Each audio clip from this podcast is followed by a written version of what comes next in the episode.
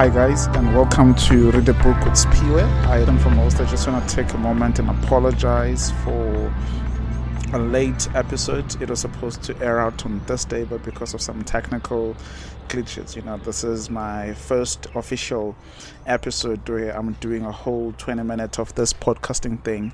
So I've had some, you know, some some hindrances here and there, but nonetheless, it is finally here and yeah, I'm recording this outside in a very nice, cozy place. Sadly, it's closer to the road, so you guys can hear, you know, the cars passing by. But more than anything, I just hope that adds ambience. You know, it doesn't really distract you. You know, so with that being said, um, today we are getting started with the book by Cal Newport, and this book has literally revolutionized my life. Well, it hasn't really done that to the fullest of its ability, but I believe that we are headed that way. You know, it's quite amazing because, you know, you'll get to know a bit more about me and what I do as we go.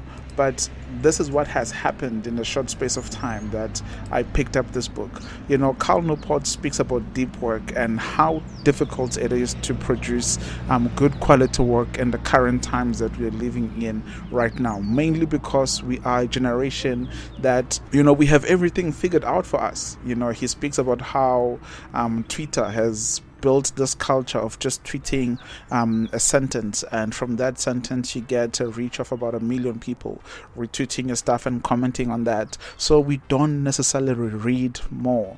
You know, reading an article takes a lot of energy and effort from people who, who are my age and much younger, you know, and it, it, it's quite sad, you know. So the, the, the idea of deep work is that we would get into some serious work and would produce work that is not easy easily replicable. But it seems like I'm getting ahead of myself. Let me just take a step back and go back to the very introduction of this podcast. Who is Sphiwe? Who is this guy and why read a book with Sphiwe? These are all the questions that I'm hoping to answer today in this episode. And I hope that you're going to enjoy yourself and just listening and hearing about me and my story of reading books. You know, so originally I am from a place called Umgababa, and Umgababa is on the south of um, Durban, like 30 kilometers away from Durban. I grew up in Umgababa, I was born and bred there, went to a local primary school, went to a local high school, and then from there I, I, I went on to a university that was like what 15 kilometers away from the city, which is roughly 40 45 kilometers away from home, you know. And then I stayed on campus, and basically I've lived my whole life in, in, in Durban, you know. And long story short, um, like two, three years ago, I got married, and before getting married, I relocated to Botswana. So, as you're listening to this podcast right now, it's being broadcasted all the way from Botswana. But because I'm a South African and I have a massive, quite a good network of friends and family in SA, I think most of the people that are listening are still in SA, and I'm still building up some relationships in Botswana. You know, so at university, I actually happened to study um, microbiology and cellular biology. This is one of um, the things that I was passionate about in high school biology, and my ultimate goal was to become a doctor. Lo and behold, um, I did not know that that's you know th- that's pretty much everything everyone wanted to do was to become a doctor. So because of the uni- uh, the high school that I went to, um, it was considered uh, what was the word? Uh, basically we're in the rurals, you know, so they were telling us that we are disadvantaged and we cannot just go into medicine directly from that place. We need to do a bridging course, and that bridging course will, will help us keep up to speed with the rest of the students who will be coming so that we can compete at a university level with the students. So I went to UKZN, studied micro and cellular biology, and I never really transferred to medical school. Um, maybe it's because university was hard or difficult. It's not what I thought it would be. But yeah, you know, so back to the books. Um, I remember picking up my very first book, and this book was called Love David. You know, and and I'm talking. This is when I was probably somewhere around 14 or 16. You know, I I was just in high school, and I was so fascinated about this idea of people who could sit down and read a whole book and finish a book. Because to me, it just seemed like it was a bizarre thing to do, you know. So fortunately enough at home we had um, like a small bookshelf full of encyclopedias and no one really looked into those things you know.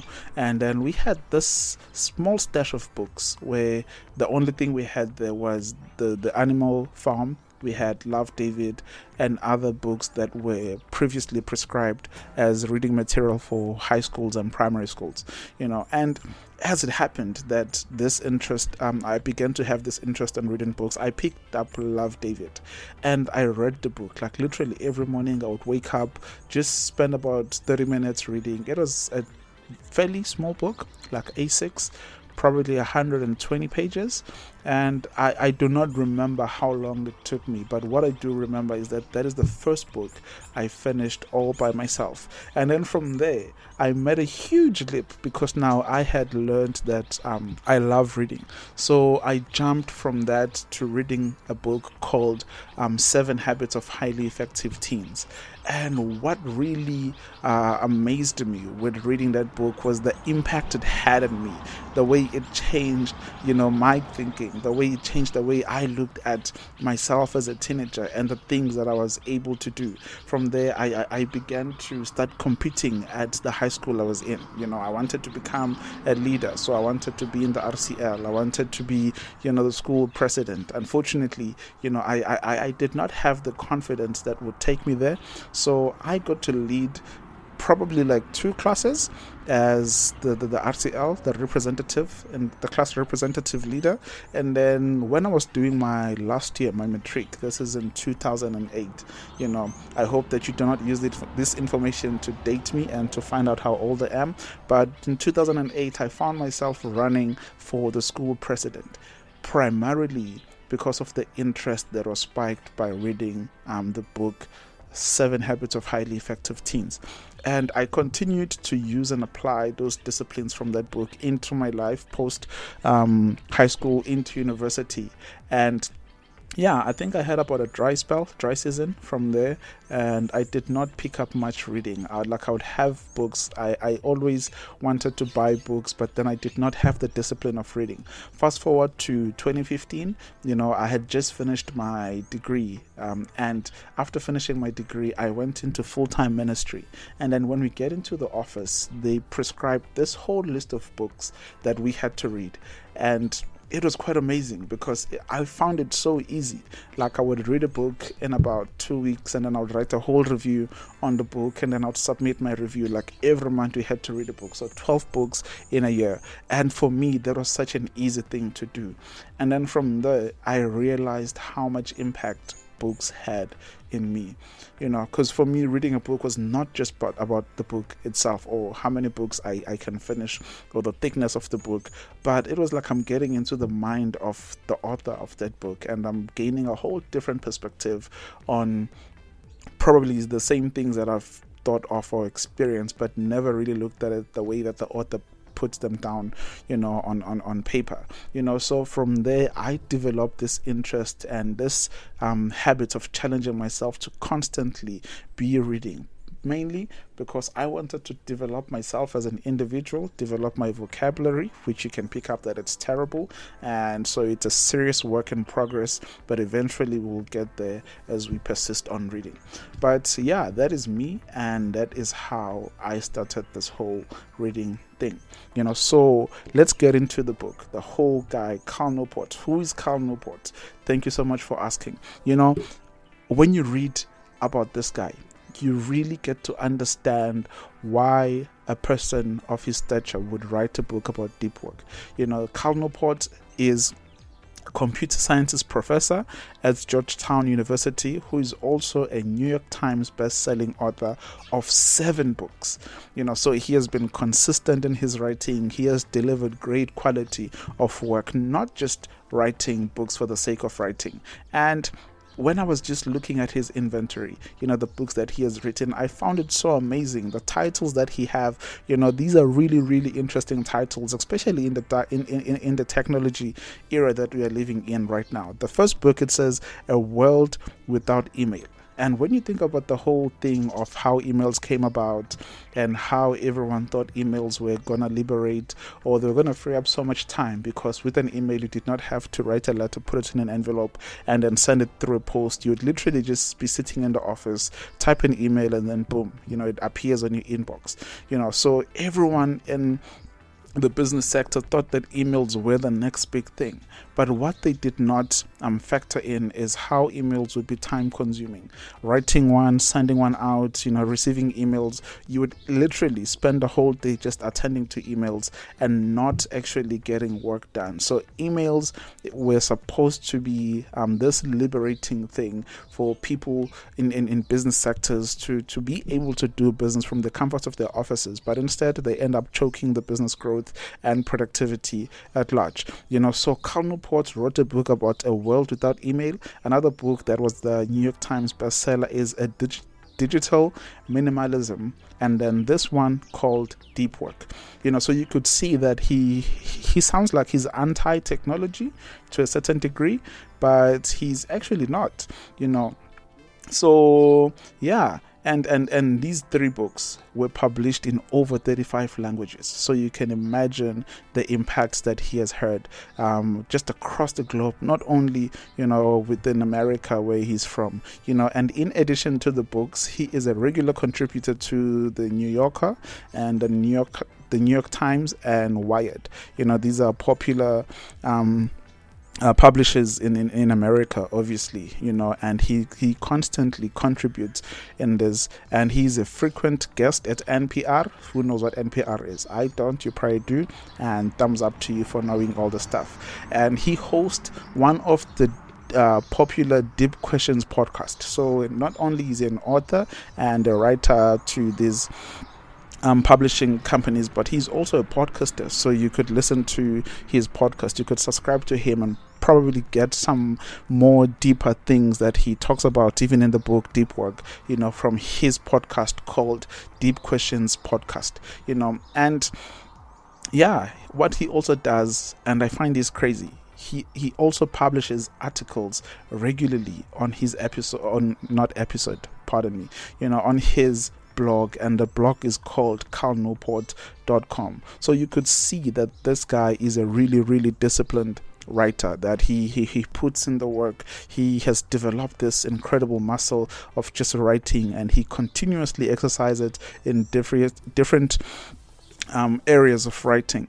You know, the funny thing is that when you read this book, Deep Work, you begin to, to, to gain a sense of how much he values the work and how much effort he put into the work. So he produces this really, really good quality of work. You know, while we are talking about him, I'm just going to read the back cover of his book so that you guys are inspired to go ahead, buy the book, and read it, and probably start to practice some of the things that he talks about here. You know, so this is how it reads One of the most valuable skills in our economy is becoming increasingly rare. Deep work is the ability to focus without distraction on a cognitive, cognitively demanding task. Coined by the author on his popular bo- uh, blog Study Hacks, deep work will make you better at what you do, let you achieve more in less time, and provide the sense of true fulfillment that comes from the mastery of a skill. In short, deep work is like a superpower in our increasingly competitive economy you know, and this could not be further from, the true truth. You know you, you look at our generation right now it has become so easy to achieve tasks that would generally take so much effort to achieve like 20 years um, ago. So we have lost this um, ability to think deep and come up with different something different something innovative. You know now what we do is we just plug and play. You know when you when you want to write a book when you want to read a book you could easily just listen to an audiobook. So that this whole ability of sitting down, um, having a hard copy copy on your hands and paging through the hard copy and reading. You know, that whole thing is gone now. You can listen to a book while driving, while doing other activities. So we have become so distracted and the distractions that we, we, we, are dealing with they decrease our ability to produce deep work you know let me continue reading this part for you and it says and yet most people whether knowledge workers in noisy open plan offices or creatives struggling to sharpen their vision, have lost the ability to go deep, spending their days instead in a frantic blur of email and social media, not even realizing there is a better way. A mix of culture, criticism, and actionable advice, Deep Work will point the way to anyone seeking uh, seeking focused success in a distracted world. You know, so Cal Newport makes a compelling case for cultivating intense focus and offers immediate action plan, um, actionable steps. And this is from Adam M. Grant, the author of Originals. You know, and man, basically what Adam just said, he encapsulates the whole book um, in just a few words. This is what deep work is all about: is the ability to harness that skill to produce work that is not easily replicable in a highly destructive, um, distracted world. We, deep work teaches you how to to be still and to do work that has value and meaning. You know, um, as I'd said earlier, that I, am in full time ministry, and currently in Botswana, I am planting a camp- campus ministry and I happen to preach very often across um, the churches that we have in the city, you know. And I've discovered that, you know, since I, I, I commute, I spend about one hour, 30 minutes, three hours basically a day on the road to and from the office, um, from the office to campus, um, going to different meetings and all of that. And when I come back home, you know, I have a daughter who is turning seven months soon, and I have this amazing wife very beautiful wife. You know, so my life is not um, really, really uh, that free like every second of the day is accounted for you know and on top of that i've added podcasting which doesn't really help with um, the business that i'm struggling with but one thing that i've found is that my work has become increasingly difficult to do. So there is this um, uh, uh, what what's the better way of saying? I think it's a temptation to just replicate what other people are doing. You know, when we are looking at um, the church today, since the church is online, it's easy to spend most of my time listening to other pastors preach their messages, and then when I need to put together a message, I literally could easily just go back to what I heard somebody say, and then I just tweak that a bit, you know, plagiarism, and then I make it my own and I preach about it but there is no truth in that. You know, preaching is a very intricate, it's a very delicate um, part of what the church is. Preaching is actually speaking God's heart to God's people. So if I dare stand in front of people, having not spent time with God, having not spent time in the Word, you know, getting exactly what God wants me to say to His people, I would be pitch- preaching my heart. And because of this fear that accompanies preaching, deep work has is is this thing that is so important for me and my work. I need to develop the muscle to be able to sit down for at least three hours every day. Literally every day spend up at least three hours of undistracted time where I'm not on my WhatsApp, I'm not on my phone, my computer is off. Even if my computer is on, I'm not on my emails or anything that might shift my focus from just spending time in the Word, studying the Word of God, so that I can hear God better, you know. And from that point, I'm able to put together a sermon that I can preach, which I believe stems from God's heart Himself. Now, you can see how important deep work is and deep work has become so difficult you know i want to share quickly with you as we draw closer to an end with our two guests that will be joining us and how they have incorporated deep work in their busy lives one guest who will be opening for us in the guest segment is Dr. Nkazi Mkhwanazi, and this is a good friend of mine. He actually obtained his PhD in physiology at the tender age of 26. That is crazy, you know, and not just that, he's a married man, he's a lecturer um, at, at, at one of the most pre- prestigious universities in SA, not just SA, but Africa at large, you know, and he is a supervisor of at least five postgraduate students. He plays an instrument, he, he serves in the local church, and on top of that, he recently launched a podcast. And this guy continues over and above doing all these things. He continues to review papers and he publishes his own academic papers. You know, so you can see that this um, person in particular, Unkazi Mkhwanazi, he's a very focused young man, so to speak, and he he he's very disciplined, you know, and the way that he excels at deep work, you know, it really really challenged me to look up to him, have a conversation with him, and he is actually joining us next week on our first podcast with a guest and he'll be sharing how he does everything that he does. You know, he is creative and not only is he creative, but he's very deep. He produces good quality work. He's a lecturer and he, he, he does all these amazing things in a very short space of time. So if you want to know how he gets everything done, please make sure that to tune in on our next episode and do not miss that. Um, the next episode that we uh, in the next episode after Nkazi, the one that we're gonna have on the same book, Deep Work, we're gonna have Dr. Chihambakwe all the way from Zim. He's practicing he's a practicing chiropractor in Botswana and he's a good friend of mine as well. And the crazy thing about Mufuti is this: every day he publishes a blog, and he runs two clinics in Gabs and he continues he he recently published a book called 2020 and man this guy he's so focused. And the funny thing is that he's also um, he plays an instrument. So to a certain degree he's almost the same as Unkazi but he's not. You know they are two different people. And I love the fact that we're gonna get to listen to two different people with two different personalities and how they both incorporate deep work in their lives and how has deep work yielded um, good amazing fruit and how does it help them to produce a work that is not easily replicable, a work that has meaning, and a work that um, makes long lasting impact. So, this is it from this episode. I hope that you guys have enjoyed it, and I'm looking forward to hearing all the feedback. Um, don't forget to subscribe, uh, send those comments, and yeah, let's keep the conversation happening. If you want to know where you can get the book, uh, uh, send me a message and I'll probably look around um, as depending on where you're from and I'll make some few recommendations on how and where you can possibly get the book. Thank you so much, guys. I hope that you have enjoyed this episode. It has been a pleasure from me, um, Sphiwe, your host. Have a blessed day. Bye.